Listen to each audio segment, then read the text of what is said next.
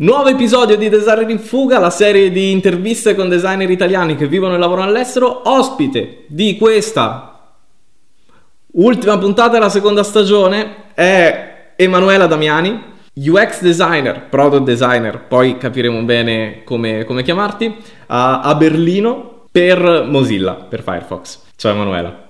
Ciao a tutti. L'episodio l'abbiamo già registrato, uh, com'è andata? Siamo felici? No, no, è andata male e troppe, troppe domande. Non è vero, è andata benissimo, è una puntata piena di emozioni, alti e bassi, colpi di scena e parole misteriose da scoprire. Uh, Emanuela, è arrivata al momento più terribile e imbarazzante dell'intervista, quindi tappa... Fermati, fermati subito, ci penso io, non ti preoccupare. Signore, signori e tutti quanti in ascolto, sigla.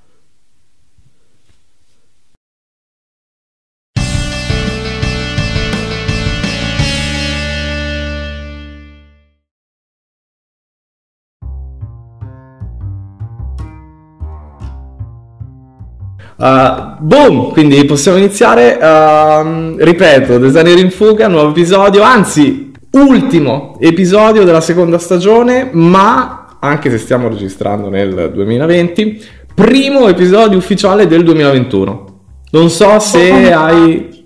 Eh, come, anche se non ci siamo realmente, come lo senti questo 2021? Eh? Lo senti più frizzante? Ti giuro, stavo per dire frizzantino e penso che il 2021, quest'anno che stiamo vivendo nel futuro, sarà bellissimo.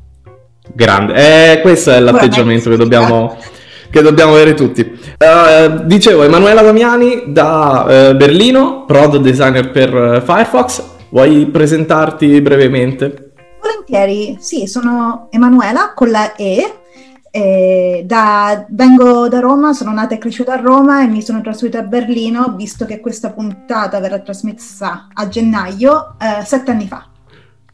Com'è Berlino? Come ti trovi Berlino? Com'è Berlino? Berlino è tanta roba, ma anche poca roba, per dirti. Um, è una città sicuramente interessante, Uh, quando mi sono trasferita sette anni fa mi sen- sentivo che Berlino fosse veramente l'unica città profondamente europea um, in Europa. E quella era un pochino la mia aspettativa quando mi sono trasferita. La realtà è stata un po' diversa, e, però è sicuramente una città che, che mi dà tanto, che mi sta dando tanto, purtroppo non troppe cose buone da mangiare, ma ci stiamo apprezzando per quello. Te la consiglieresti Berlino per un designer che vuole spostarsi all'Italia e provare una carriera all'estero? Eh, io la consiglierei assolutamente perché soprattutto se c'è un'aspirazione a diventare product designer, quindi a lavorare soprattutto per prodotti digitali.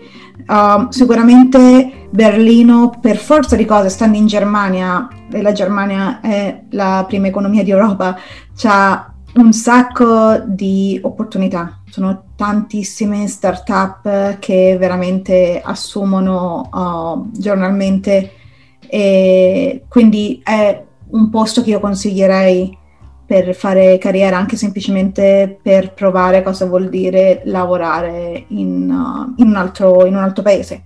Su questo non ci sono, non ci sono dubbi. Allo stesso tempo, um, direi non. Bisogna, sì, certo, Berlino è in Germania, ma è anche la città meno tedesca di tutte le città tedesche, ma non scordiamoci che uh, hanno un'altra cultura, quindi venire un po' preparati a questo, a questo cosa. Mm, nello specifico hanno un'altra cultura? Cosa, cosa significa?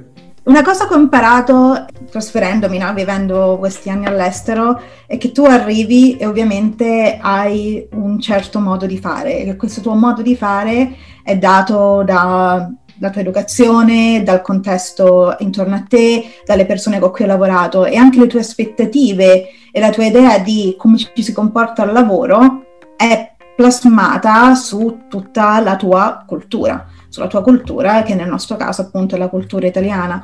E quando arrivi a, a Berlino, ovviamente, soprattutto se immagino come, come magari junior, arriverai a lavorare per delle start-up e molte di queste start-up hanno dei, dei founders um, tedeschi, per forza di cosa, loro hanno diverse aspettative, semplicemente perché sono cresciuti in un ambiente che li porta ad avere aspettative diverse.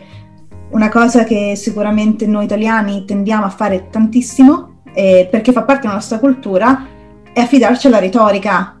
Cioè noi parliamo un botto, parliamo tantissimo, interrompiamo gli altri quando parlano, perché è il nostro modo di mostrare che stiamo interessati alla conversazione, no? Io costruisco sopra quello che dici tu e diventa un discorso bellissimo, ma è, ed è anche il motivo per cui io ero, ero con le aspettative che in Italia, no, quando tu entravi in una riunione non sapevi quando finiva, perché con tutte le persone che devono parlare, ognuno deve parlare almeno una mezz'ora, no? Più o meno. E, almeno. Una, ognuno parla una mezz'ora nella prima mezz'ora.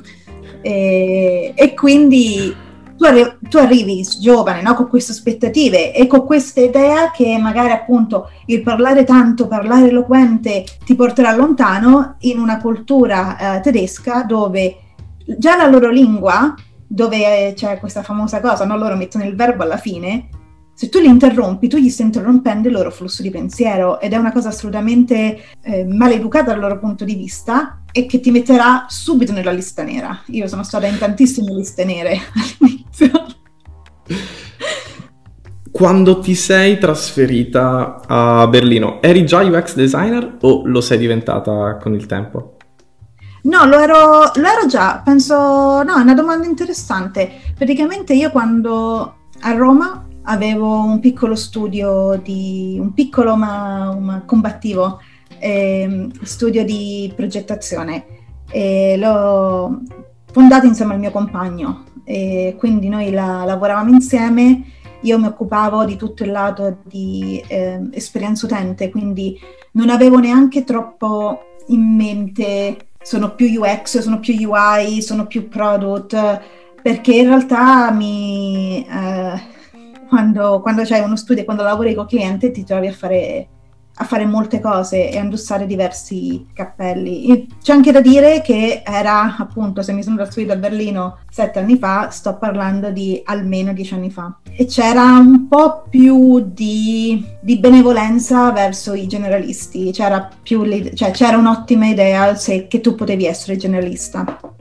Però diciamo, quindi avevo avuto queste esperienze e in realtà è stato molto... ho imparato tantissime cose quando stavo uh, in Italia e sicuramente ho imparato a, a, gestire i clienti che è una skill che mi sono portata poi nel lavorare sul prodotto dove tanti product manager o stakeholder veramente vogliono essere trattati come clienti, cosa che trovo assolutamente sbagliata perché quando lavoriamo su un prodotto siamo tutti nella stessa barca, no? Ma mi ha anche dato la possibilità di conoscere tantissime altre professioni, perché ovviamente eh, diciamo il core dello studio eravamo io e il mio compagno. Il mio compagno si occupava più di processo e di front-end development e poi però ci, ci, affidavamo quando ci servivano più competenze di back-end una, alla eh, comunità eh, romana di sviluppatori che adesso tantissimi lavorano anche loro per, per startup e prodotti, ma che ci hanno veramente dato, eh, dato tanto, io ho imparato tantissimo eh, da loro. E anche poi quando serviva magari altri professionisti, non lo so, serviva un'illustrazione, chiamavamo eh, illustratori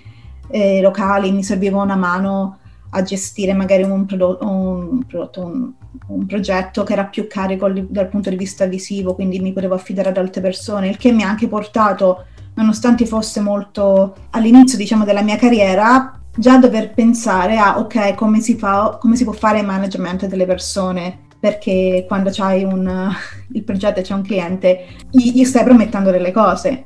Il che mi ha fatto anche molto, molta ansia in realtà perché ero abbastanza eh, ero se ci penso adesso ero, ero, piccolina e quindi io evitavo sempre di dire la mia età ai nostri clienti, o diciamo, molto vaga su, sulle cose, però mi ha, portato, mi ha portato tanto e mi ha anche portato al punto che quando sono trasferita in Germania volevo provare a, ok, posso posso lavorare in un prodotto, posso lavorare con altra gente che non sono comunque questo network di persone che mi sono creata come, come colleghi. Cavolo, ehm, uscire così dalla...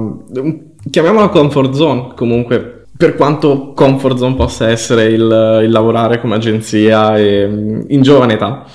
Eh, quello che ti volevo chiedere è appunto questo, te sei passata da lavorare in un'agenzia in cui, come dici te, um, vesti più cappelli, hai a che fare con tutte queste con tutta una serie di figure, sia come cliente sia come consulenti o comunque persone che, che, che ti aiutano.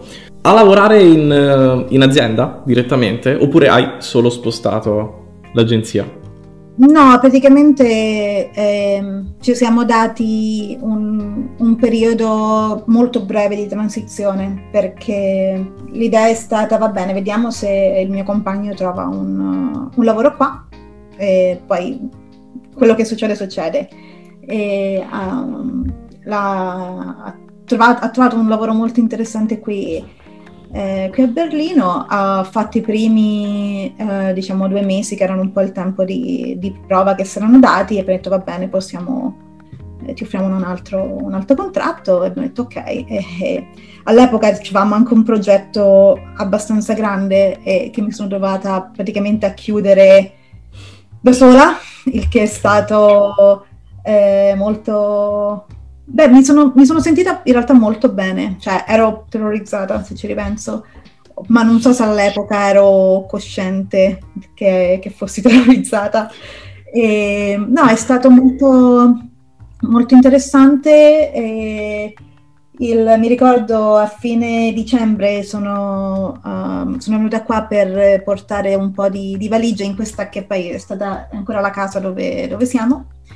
E il, siamo, siamo, partiti, mi sembra il 22 o il 23 eh, dicembre, poi siamo tornati a, passare il Natale eh, dai miei e poi dai suoi, e poi il 4 gennaio abbiamo, abbiamo ripreso l'aereo e siamo venuti qua, e quindi è il giorno in cui io poi ho, il giorno dopo sono andata al, al Burgeramt a fare l'anmeldung, quindi a fare la registrazione e a registrarmi per e vivere qua a Berlino. È stato il primo mese, diciamo, a chiudere qualche altro progetto che nel frattempo comunque avevamo, eh, sai, c'è, c'è, sempre una pipeline, quindi c'erano progetti che, che, chiudevamo, alcuni che ce li siamo portati lavorando a orari un po' assurdi e a febbraio ho iniziato il mio primo lavoro qua in Germania in una in un company builder eh, che è specializzato nel fintech, che non era, non era quello che mi aspettavo, ma è stato secondo me un'ottima transizione. Come hai trovato lavoro in Germania? Io amo molto le conferenze, faccio un attimo questo, questo uh, cappello introduttivo. Amo molto le conferenze e penso che sia il modo in cui ho imparato, non so, il 90% delle cose che so. Uh, forse tutto, forse il 110%, non lo so. E... Però questa, perché molte cose poi me le dimentico, quello è il problema, tra un po' nel mare di un, di un pesce rosso. E quindi eravamo a novembre, no, forse settembre, non lo so, vabbè, in autunno, prima che ci trasferissimo qua, eh, il, mio, il, mio, compagno già aveva questo, diciamo, lavoro uh, provvisorio avevamo i biglietti per Beyond Teleran, che è una um, conferenza, non so se si dice ancora di web designer, diciamo più, più, più larga, no? di, di, web design, e, ed era a Berlino, era il primo anno che la facevano a Berlino. E ho avuto, siamo andati là, lui aveva già dei, il mio compagno aveva già dei, dei colleghi che quindi mi ha, mi ha, presentato e quindi siamo andati tutti quanti poi all'after party. E sembra un po', un po', strano nel 2020 dire siamo andati all'after party, tutti quanti alla conferenza, però era, era, così, vi giuro bambini, c'era un mondo in cui si poteva andare. E, no, però siamo andati alla, alla conf e, e, là appunto, essendo questa gente che vive già a Berlino da molto più tempo di, di noi, anche così ho conosciuto questa uh, persona um, che aveva, era il CTO in questo company builder e un po' così gli ho fatto, ma guarda, io sto adesso a gennaio arrivo, ho queste esperienze qua, se cerchi una persona che si può occupare di mm, digital design un po' a 360, perché come dicevo all'epoca per me era molto difficile identificarmi perfettamente su uh, che, quale poteva essere il mio percorso da quel punto in poi. E, ehm, E ci siamo poi rivisti a gennaio quando sono tornata in pianta stabile e ho detto va, che ne, che ne pensi allora? Si fa? Eccomi, eccomi. e si è fatta. Si è fatta. Si è fatta. Si è fatta. E molto, molto bello, cioè ho degli ottimi ricordi soprattutto primi, del primo periodo, perché uh, questa persona assumeva un po', devo ammettere, a sentimento, uh, una persona un po' particolare, e, però proprio per questo motivo avevamo un team veramente variegato. Io ero l'unica designer quando sono arrivata e quindi mi sono trovata tanti, tanti bisogni a dover, a, a dover servire diversi, diversi bisogni.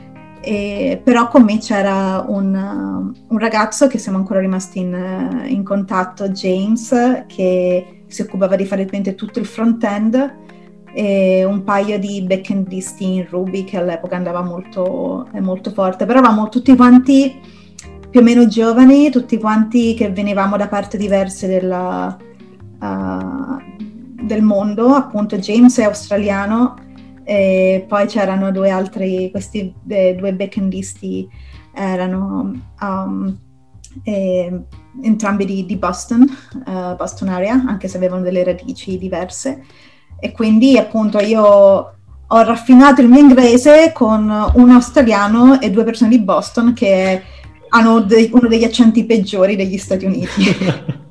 Cosa può andare storto, d'altronde?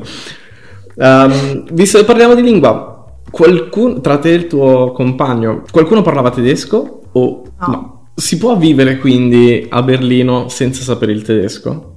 Sì, verg- uh, questo è un punto un po', un po vergogna. Io non, io non, parlo tedesco uh, non, e nemmeno il mio, il mio compagno. Un, uh, un, po' penso sia dato dal fatto che da, quattro anni lavoro comunque per una compagnia americana.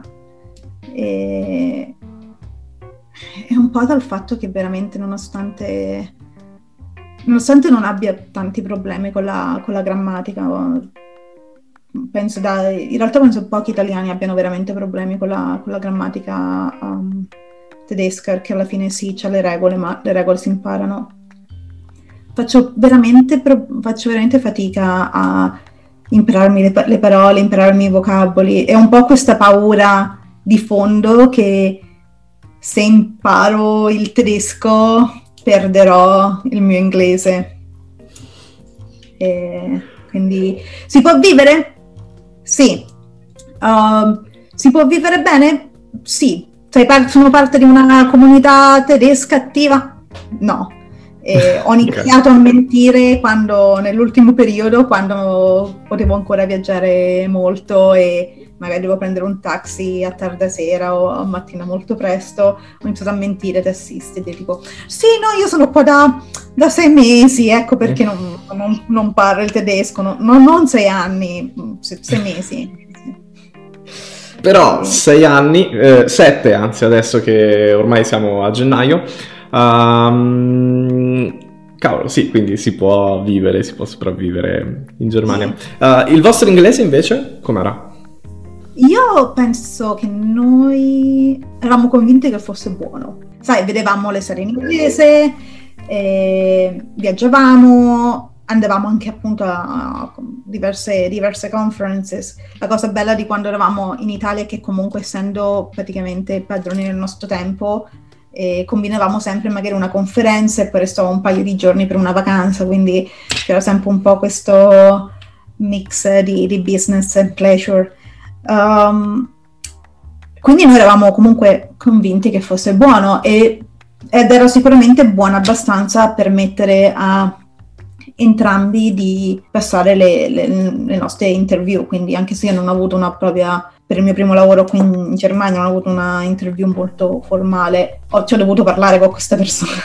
Sì. Uno, come uno si aspetta. Come, e, da prassi come da prassi, parlare, parlare è spesso uh, una, è un'attività che, che, che, che, viene richiesta durante una interview, sì. E quindi noi eravamo abbastanza convinti e abbastanza, abbastanza, comodi, però come ritorno un po' al discorso che facevo della, della cultura, il nostro modo di parlare inglese era semplicemente una uh, traduzione del nostro parlare italiano, quindi tante tante parole, tanti aggettivi, frasi complicate e nonostante, cioè io avevo il... Um, ero, avevo un certificato B2, però una volta arrivata nel, nel mondo vero, no? Mi sono ritrovata a dire un sacco di, di cavolate, tant'è, cioè, cioè, sono ancora delle frasi mitiche che non, che non ripeterò. E, del, cioè, ti dico soltanto che era diventata una specie di meme interno, le, no. alc- alcune cose che dicevo. Ma perché semplicemente io sono, ho imparato a non vergognarmi e buttarsi un po' lì quando penso al vero cambiamento è stato quando entrambi, sia io che il mio compagno, abbiamo iniziato a capire, ok, qua non è una questione di vocaboli o di grammatica o di cose varie, perché prima di tutto esistono tanti tipi di inglese. Noi siamo italiani, parleremo sempre italiano con... Eh, sorry, eh, italiano. Certo, parleremo sempre italiano e questo vorrà dire che parleremo uh, il nostro eh, inglese con un accento italiano, con delle inclinazioni italiane e a volte usando dei vocaboli che per noi sono delle parole abbastanza normali e come invece adesso dice la mia manager, questa è una parola da 50 dollari, quindi diciamo è un parolone e devi stare sempre attenta al budget della tua frase. Questa è una cosa che, ho imparato, da, ho imparato col tempo a capire che quando tu parli un'altra lingua sei un'altra persona, devi diventare un po' più vicino alla cultura di, che appartiene a quella lingua. Quindi ho oh, stata una risposta molto lunga alla tua domanda del com'era il mio Scusa. Però invece no, perché ehm, a parte che è la cosa che più spaventa chi vuole andare a lavorare fuori. Ho ricevuto tanti messaggi che a me fa sempre piacere leggere di, mm, di, ragazzi o ragazze che mi dicono grazie per quello che stai facendo perché finalmente, eh, perché io mi sono sempre dato il limite di non solo lingua e sto vedendo che in realtà, cavolo, quasi tutte le persone che sono state intervistate l'inglese non è che lo padroneggiassero come fosse veramente una, una seconda lingua vera e propria. Ci sono stati tantissimi casi di persone che ho sentito che mi hanno detto apertamente io sono partito senza sapere nulla, l'ho imparato lavorando, l'ho imparato vivendo la città, l'ho imparato facendomi degli amici che andavano oltre alla comunità italiana. E, e, quindi io credo che non sia mai tempo perso dietro a queste parole, cioè dietro a um, questa domanda perché eh, come dici te il momento in cui veramente ti sblocchi è, e questo lo ripetiamo, lo ripeto sempre, è il momento in cui capisci che sbagliare è totalmente accettato dire la frase non grammaticalmente perfetta, va bene, lo facciamo in italiano, cioè non ci facciamo problemi a parlare sgrammaticato in italiano, non capisco perché non dovremmo farlo in una lingua in cui siamo, in cui abbiamo il paracadute, perché tanto ci siamo giustificati, per quanto possiamo essere giustificati. Uh, quindi sono uh, testimonianze come la tua che rafforzano da una parte il concetto in tante persone di cavolo posso farlo pure io No, volevo dirti questo fatto che credo che in realtà nella mia piccola esperienza, che non è che conosco un sacco di gente che poi... Cioè, penso che la gente ha un... Ultimamente sono molto più esposti all'inglese rispetto a quando lo ero io. Io sono venuto un po' a, a patto con col fatto che non sono più una, un enfant prodige uh, che non sono più, sai, quando, quando, come dicevo prima, quando ho iniziato ero, ero giovane, ero piccolina e quindi mi sentivo molto, me la sentivo, me la sentivo caldo, un po' tipo Madonna, quanto sono brava, no, faccio tutte queste cose. Però quello che voglio dire a, tanta gente che magari ci sta pensando, cioè non non c'è, non c'è alcun, alcun, problema e sicuramente quello che avete imparato fino a quel momento è abbastanza e ci saranno sempre dei momenti in cui sentirai che manca la parola e c'è qualcosa che, che non suona, però è anche il momento in cui uh, è importante avere anche un buon, un buon network di amici e di persone a cui ti fidi e non, non, c'è nessuna vergogna a dire guarda mi puoi, mi puoi rileggere, non lo so, la, la cover letter perché l'ho scritta ma c'è qualcosa che non mi suona. Quello fa tanto, cioè trovare un po' quello, non so se è veramente umiltà, però essere, capire che ovviamente parlare eh, inglese, cioè per scrivere in inglese è una skill importantissima quando si va fuori, è probabilmente la tra le più importanti, ma ancora più importante è il saper chiedere agli altri ehi mi, mi, mi dai una review, mi, mi, dai un feedback su questa cosa che ho scritto, me, l'aggiustiamo e imparare da quell'esperienza. Faccio un salto carpiato triplo da questa cosa che hai appena detto che è mm, super, è uno dei consigli più, più, importanti mi viene da dire, sia in italiano che in inglese che in qualsiasi altra lingua, cioè saper chiedere aiuto, saper chiedere feedback, saper uh, chiedere aiuto in realtà in generale è mm, una cosa che tutti dovrebbero tenere a mente. Volevo spostare l'attenzione sulla scena del design a Berlino perché te uh, hai organizzato mm, degli incontri per Ladies That UX, che, che, è un'organizzazione sparsa in tutto il mondo. Te hai organizzato i, gli appuntamenti per Berlino. Sì, sì, sì, sì. E questo è avvenuto nel momento di transizione tra il mio precedente lavoro e poi il mio lavoro a Mozilla. Um, che magari ne, ne parleremo, no? è stato un momento un po', un po', difficile in realtà per me e quindi uh, mi sono resa conto in quel momento che io ho sempre fatto parte di community più, uh, più larghe, magari appunto dedicate al tech. Uh, venendo da, da Roma uh, c'è, c'è il Codemotion che è nato là e quindi comunque mi sentivo molto più vicina a una community forse di sviluppatori o di, di web designer piuttosto che veramente la community, la community del design, anche perché community del design in Italia c'è sempre stata, appunto, c'è, c'è architetta, ci sono tantissime cose, mm, ma devo uh, confessare e ammettere che forse l'ho sentito un po' lontana quando stavo in Italia, per vari motivi, appunto, anche semplicemente magari il fatto che ero impegnata a fare altre cose. E, e quindi ho, ho, pensato, quando ho visto um, su, sul mio Twitter eh, diverse diverse persone parlare di Talk UX, che è la conferenza di Ladies That UX, che quell'anno si teneva a Manchester. E detto, ah, sembra interessante, sono andata a vedere un pochino e mi si è aperto un po' un mondo, cioè l'idea di poter eh, creare un, un ambiente eh, safe per le, eh, per le persone, eh, sia junior che non junior, dove però poter aprirsi e condividere le loro esperienze, in quel momento della mia carriera e della mia vita in generale, ho pensato che fosse un'ottima idea, quindi ho, c'era la form no, per aprire un chapter e a quanto pare nello stesso momento altre eh, tre, tre, più me, quindi quattro persone, erano tutte quante iscritte per aprire un chapter a Berlino. Oh.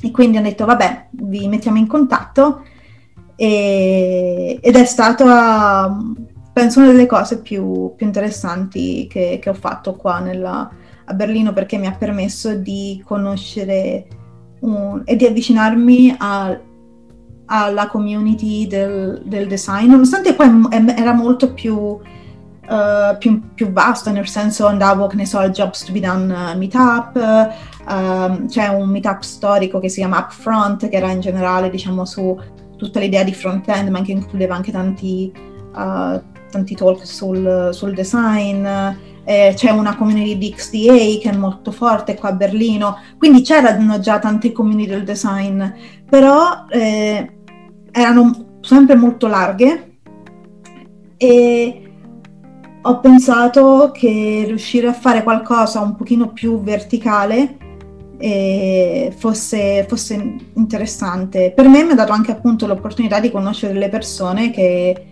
che stavano qui e anche a tante altre ragazze. Quello che mi sono resa conto è stato dopo il nostro secondo evento, perché avevo, io avevo, sinceramente avevo un po' paura, ho detto forse è troppo, è troppo verticale. Eh, noi siamo stati anche abbastanza strict sempre sul fatto che um, cioè è, una, è, un meetup per, per, donne e persone che si identificano come donne o non binary o queer. E, e quindi um, va benissimo per, per altre persone comunque di, di, venire al meetup, però quello che chiediamo è sempre magari di lasciare spazio, cioè venire come un osservatore, venire per... Uh, perché magari parliamo di cose interessanti, lo spero sempre, eh, però di, di, di, stare un pochino più nell'ombra, di lasciare che questo sia uno spazio dove le persone si possono aprire. E mi ricordo appunto avere 30-40 minuti di QA after, eh, dopo, dopo, un, dopo, un, talk. E, e quello mi, è stato uno dei momenti in cui mi sono contentissima di, di aver fatto partire questa cosa. Mi ha dato anche l'opportunità di conoscere tante persone che erano nuove, che stavano magari cambiando carriera uh, da magari marketing, volevano pensare più a fare UX e mi ha dato l'opportunità parlando con queste persone che erano nuove nel field, mi ha dato l'opportunità di riflettere su dove stavo io, su chi, su chi ero io e dove volevo diventare, che cosa vuol dire essere più UX, più UI, più product, poter ascoltare le storie di tante persone e che chiedevano risposte nella maggior parte delle volte, facevano domande e chiedevano risposte mi ha messo in una condizione in realtà di imparare tantissimo su me stessa e su quello che, che succede intorno a noi.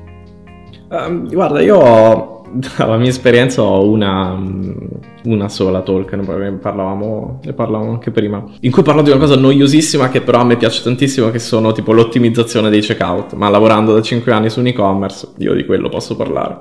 Beh, dove, dove vengono i soldi dei, dei prodotti, quindi direi che è una cosa importantissima. Sì, ma io ci vedo del romantico, ma io sono romantico in generale come, come ragazzo uh, e come designer. Um, e un, la mia parte preferita è stata il, uh, il QA finale.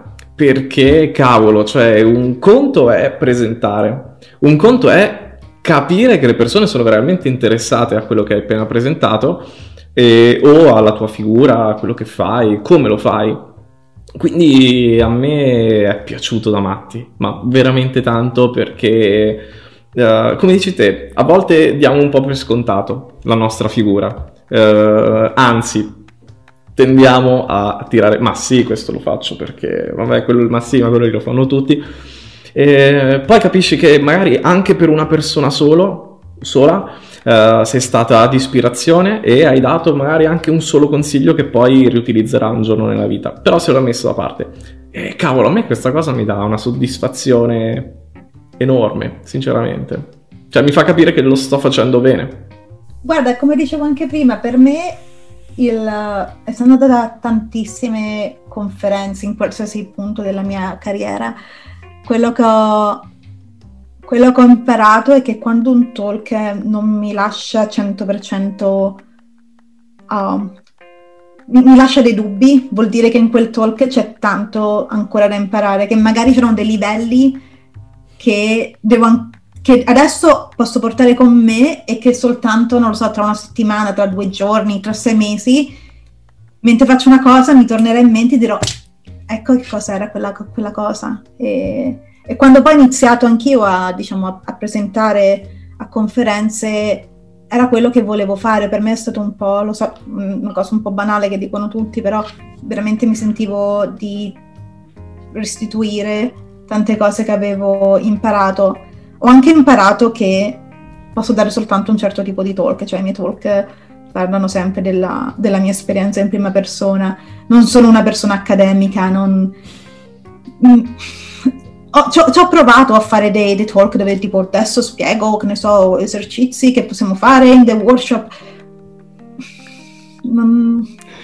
manca, manca l'umanità e, per, dal mio punto di vista e io sono una persona estremamente emotiva, il che è stato per tanto tempo il mio punto debole, uh, ma sono contenta che adesso invece è uno dei miei punti di forza come, come designer, ma anche proprio come, come persona visto che mi piace conoscere um, una persona cosa fa, cosa fa, attualmente lavori per Mozilla, Firefox, cosa fai? Cioè, qual è il tuo, cosa fa lo UX designer all'interno di Mozilla?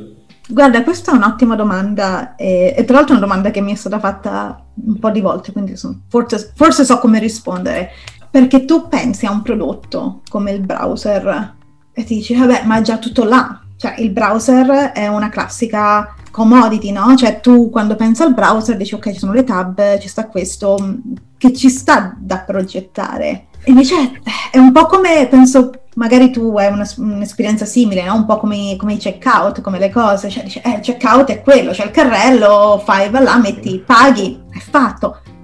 e è proprio quella la bellezza, ci sono talmente tante sfumature, talmente tanti dettagli che poi veramente, e poi è quello che, che, mi, che mi, fa amare l'idea di, di essere una, una, vera product designer, che tu puoi vedere il tuo prodotto e essendo che noi abbiamo la fortuna di lavorare per prodotti digitali, i prodotti digitali si evolvono, mutano col tempo, non sono fermi nella, non lo so, in un mondo fisico, possiamo sempre cambiarli, costruirci sopra. E, e quindi uh, il, l'UX designer di Firefox uh, prova ogni giorno a migliorare l'esperienza dei milioni di persone che usano quel prodotto da, da anni uh, e, o anche nuovi. Siamo sempre, se, se qualcuno adesso sta usando Chrome, deve chiudere immediatamente la finestra in a right click e riapri questo video di YouTube, purtroppo non mi puoi sentire perché in questo momento tu hai chiuso il video, giusto, su Firefox. Ok, scusate, il plug uh, mi fa semplicemente ridere, è più uno scherzo.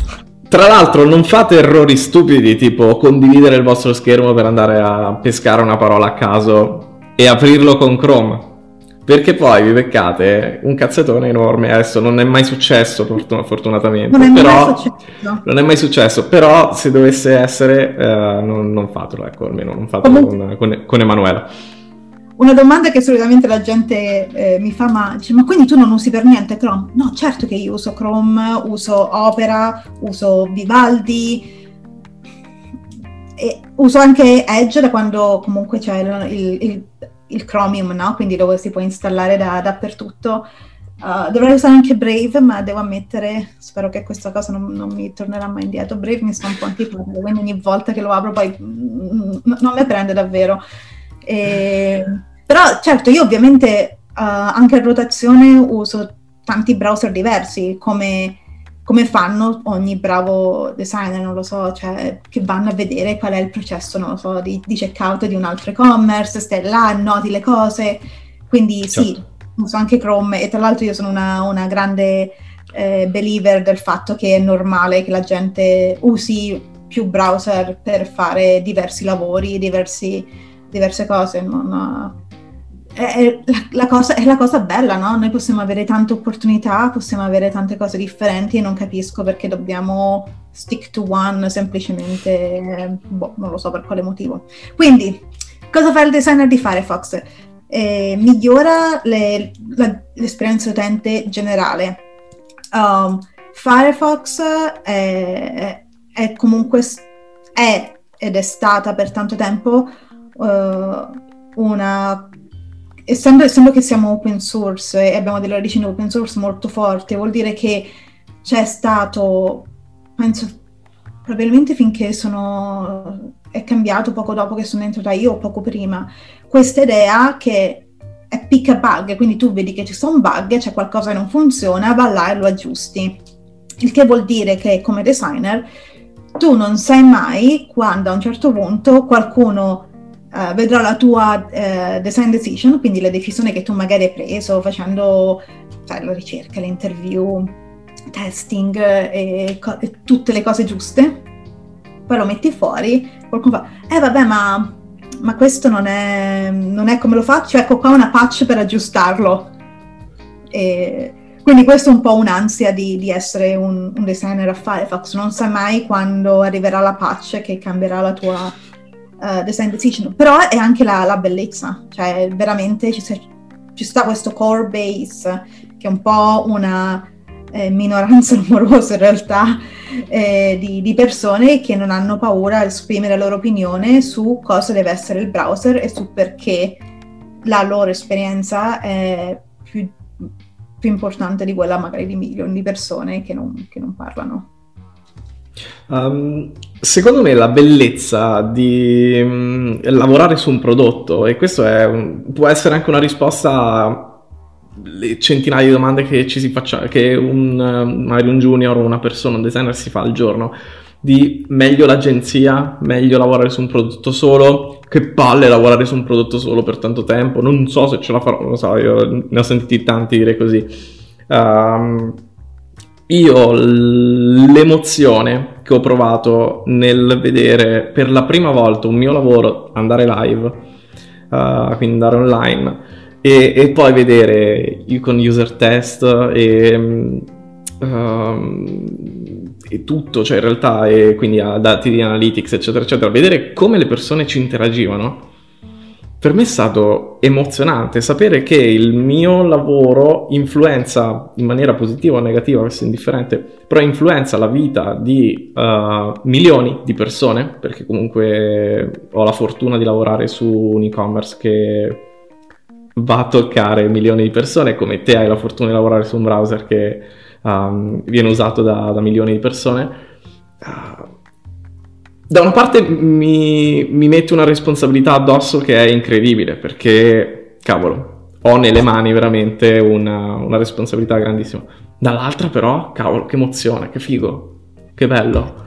E, e, in più, come dici te, ci sono tantissimi modi per avere feedback, da quelli diretti a quelli indiretti, poi saranno pieni, adesso immagino che per il browser sarà pieno di forum, esistono ancora i forum, Oh, sì, sì, scrive. assolutamente. Esistono forum, esistono uh, webzine, um, come quando uh, uh, uno dei miei primi diciamo, team dove ho lavorato per parecchio tempo è stato il team di add-ons, eh, quindi add-ons, le, le estensioni del, del, browser. E st- l'idea di add-ons è una cosa che nasce con, uh, con Mozilla, con Firefox e poi è arrivato, diciamo, eh, Chrome ha rivoluzionato questa idea dicendo, ehi, ma non facciamo che queste persone possono praticamente prendere la tua, il nucleo del tuo browser e usarlo perché in effetti, ripensandoci adesso, queste sono un po' tutte le ingenuità del, de, dei primi, primi, dei primi anni del web, però appunto dei primi anni del browser, anche tipo oh che bello, le persone possono semplicemente costruirci sopra, poi però ti accorgi che potendoci semplicemente costruirci sopra, magari metti anche a rischio la sicurezza perché eh, noi ci scordiamo a volte no, che assumiamo sempre le migliori intenzioni, ma ci stanno tante persone che eh, fanno cose malevole con, su internet e con il browser, cercano sempre dei modi per eh, diciamo mettere in difficoltà eh, gli altri. E, quindi scusami un po' digresse, però dicevo, quando poi Chrome ha introdotto le web extension, io sono stata parte, diciamo, nell'ultima, fase della transizione eh, da quella che chiamiamo legacy extension a web extension. E questo ha creato nella community una, una rabbia um, fortissima perché mm, avevano creato diverse estensioni che servivano i loro workaround e che magari andavano a toccare delle funzionalità del browser molto molto core, dicevano è come è possibile, adesso non lo posso fare più, ci volete limitare la libertà, pa- parole grosse, parole grosse, sì. e non è, non è, facile. E tra l'altro, come, come dicevi, no? l'idea di toccare milioni di persone e avere il tuo lavoro estremamente pubblico. Quando ho, ho ho ricevuto l'offerta da, da Mozilla, ero proprio cioè, contentissima. Cioè, Firefox era stato il mio browser di riferimento da sempre e era un prodotto che sentivo vicino a me. E, non, e soprattutto quando ho fatto la, l'application io non, non credevo di, di prendere lavoro l'avevo fatta più per vedere, oh che figata, stanno assumendo, fammi vedere cosa c'è dopo.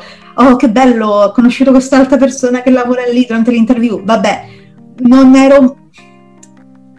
Non mi ero mai fatta in realtà l'illusione del, del poter fare, quindi questo mi ha permesso di vivere il processo interview in maniera abbastanza uh, rilass- rilassata e tranquilla cioè, come poi ovviamente uno un po' più si avvicina eh, al momento, più ci crede, ma ho passato i tre mesi perché eh, in Germania è abbastanza comune di avere tre mesi eh, di, di, non di anticipo, però ovviamente tu devi dichiarare tre mesi prima quando vuoi andare via.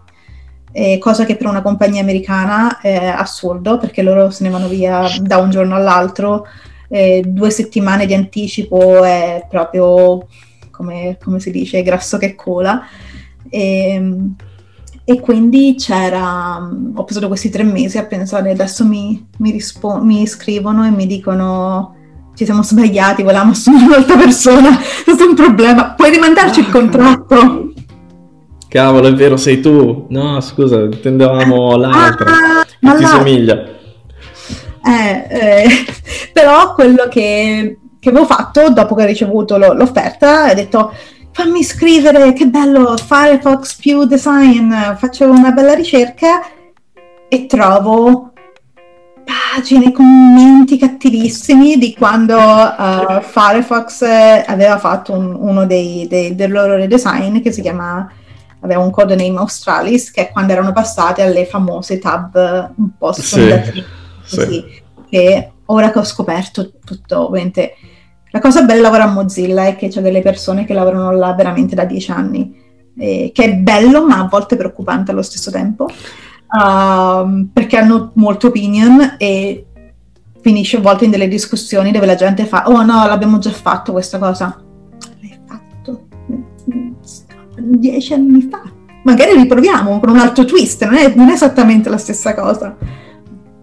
Scusami il digress, come al solito, sono una chiacchierona. Ma a me piace tantissimo perché ehm, un conto è dire lavoro per Firefox, un conto è raccontare come ehm, veramente lavorare per Firefox e se non ora quando, oggettivamente.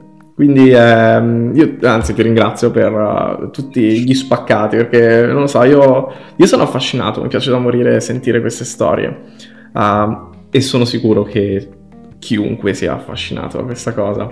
Uh, ci sono dei momenti, ci sono stati dei momenti invece durante la tua esperienza in cui hai detto mazza che merda, quindi periodi brutti, periodi negativi? No, è tutto, tutto bellissimo, perché no, ovviamente, ovviamente sono stati dei, dei periodi uh, duri e c'è stato, come dicevo, a un certo punto il, il mio primo periodo da...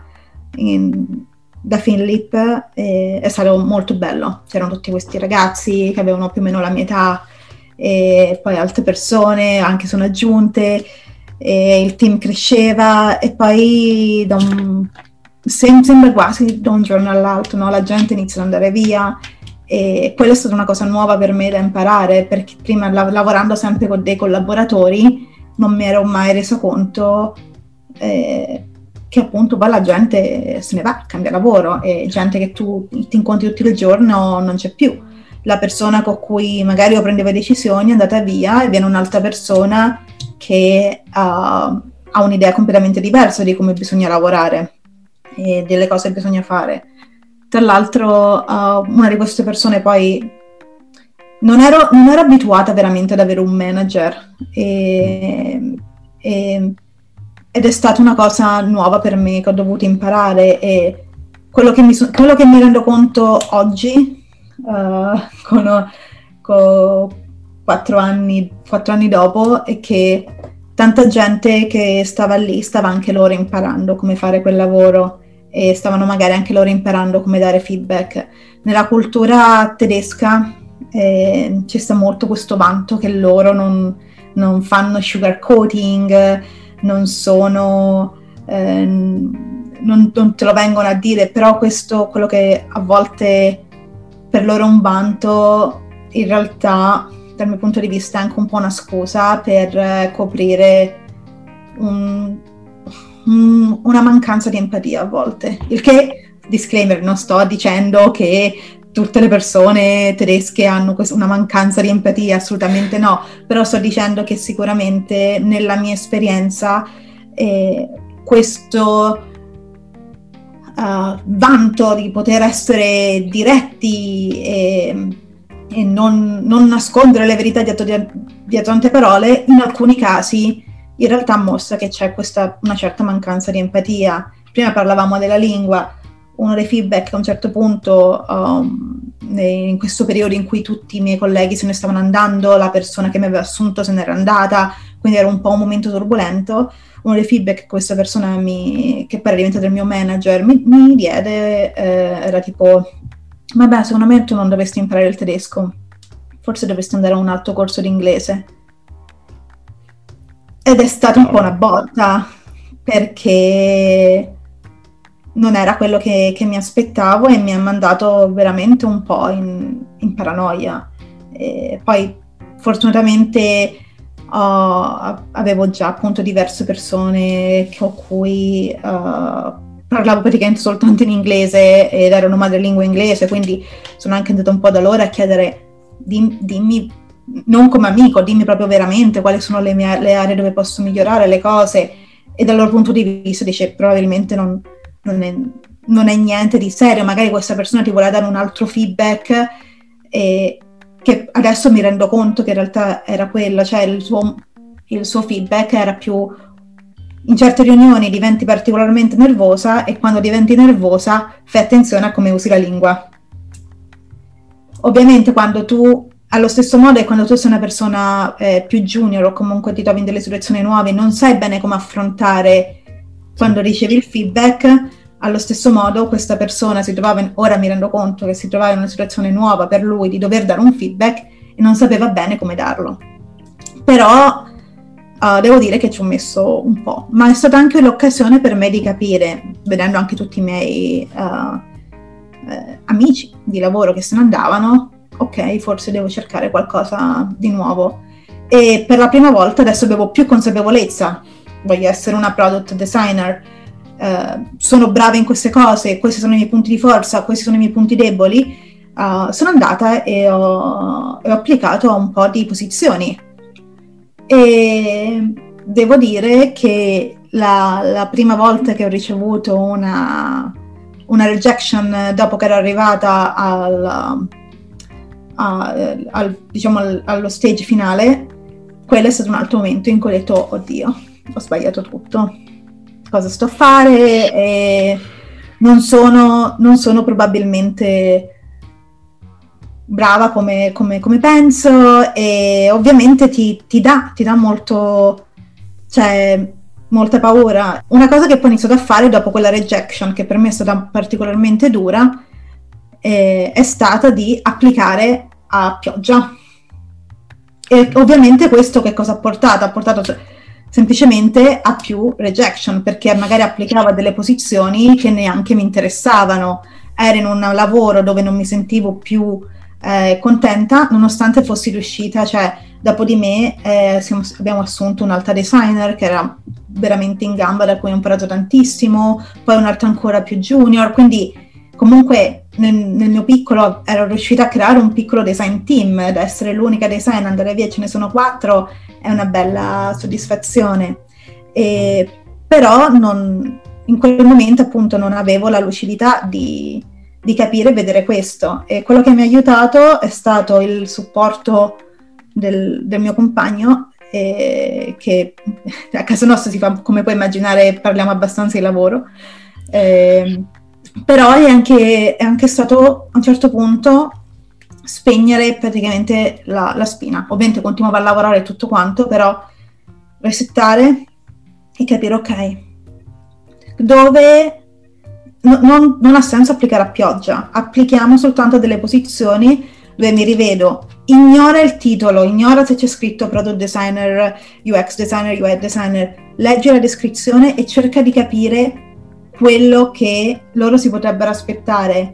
Se vedi che la descrizione del lavoro è un po' troppo generica, a meno che non è una compagnia che tu conosci e con cui trovi bene, non applicare, vuol dire che loro non hanno, neanche, non hanno bene in testa eh, chi, chi, vogliono e se non hanno bene in testa chi vogliono, quello che stanno facendo è un po' un, un, Tinder, è un po' tipo Tinder, mi piace, non mi piace, mi piace, non mi piace e, e col fatto che qua a Berlino ci sono tante start-up, ci sono sempre tante richieste ma le persone, nonostante abbiano dei titoli altisonanti, questa è un pochino la, la mia esperienza, un messaggio che voglio portare oggi, è che tante volte queste persone magari sono head of product, mm.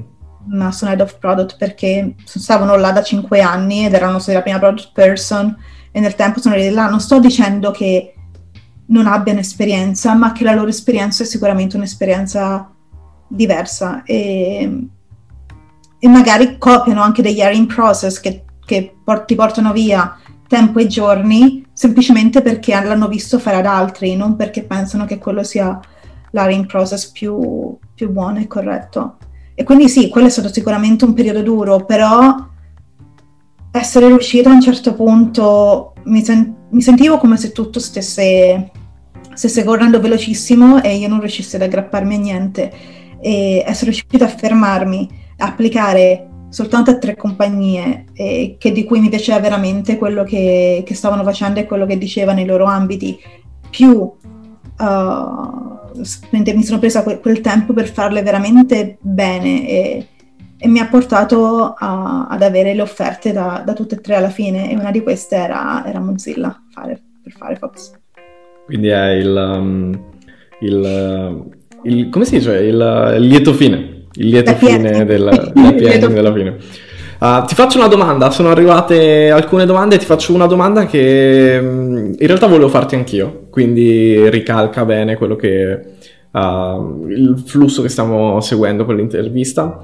Uh, Enrico chiede: eh, vorresti rimanere a Berlino ancora per molto? Oppure nei tuoi piani futuri, nei vostri piani futuri, uh, c'è un'altra città, un'altra nazione? Chi lo sa? No, non lo so perché quando sono venuta a Berlino non pensavo che sarei rimasta sette anni o comunque non pensavo di essere rimasta sette anni senza conoscere il tedesco. E, ehm, mi piacerebbe trasferirmi in un'altra città?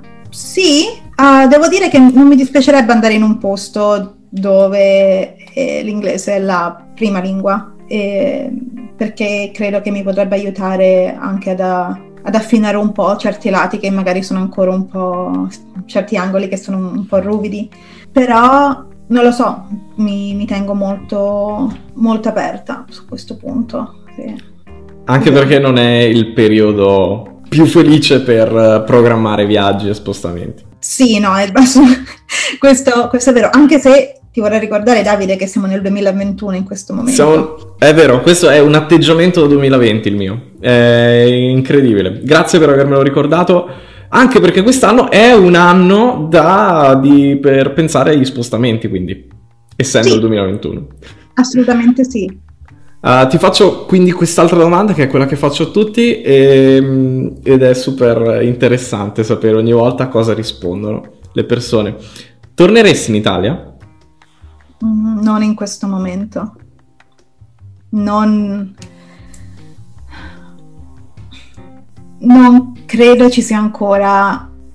Non credo che in questo momento l'Italia sia un paese dove io mi potrei sentire felice. Una cosa che ho trovato molto interessante nel guardare designer in fuga è in realtà sentire la risposta di altre persone come me che sono andati fuori e quello che mi rendo conto è che una volta che tu inizi e viaggi, avrai sempre dei lati del posto in cui stai che non sopporti, con tante cose di Berlino che mi mandano fuori di testa, però, e quindi tante cose di Roma che mi mancano quando sto qua, però ogni volta che torno a Roma, anche semplicemente per, per vacanze e cose, sono del, dei lati che dico, oddio, ma veramente, non lo so, veramente prima passavo almeno due ore e mezza in macchina ogni giorno per spostarmi da un posto all'altro è assurdo, ma che spreco di tempo.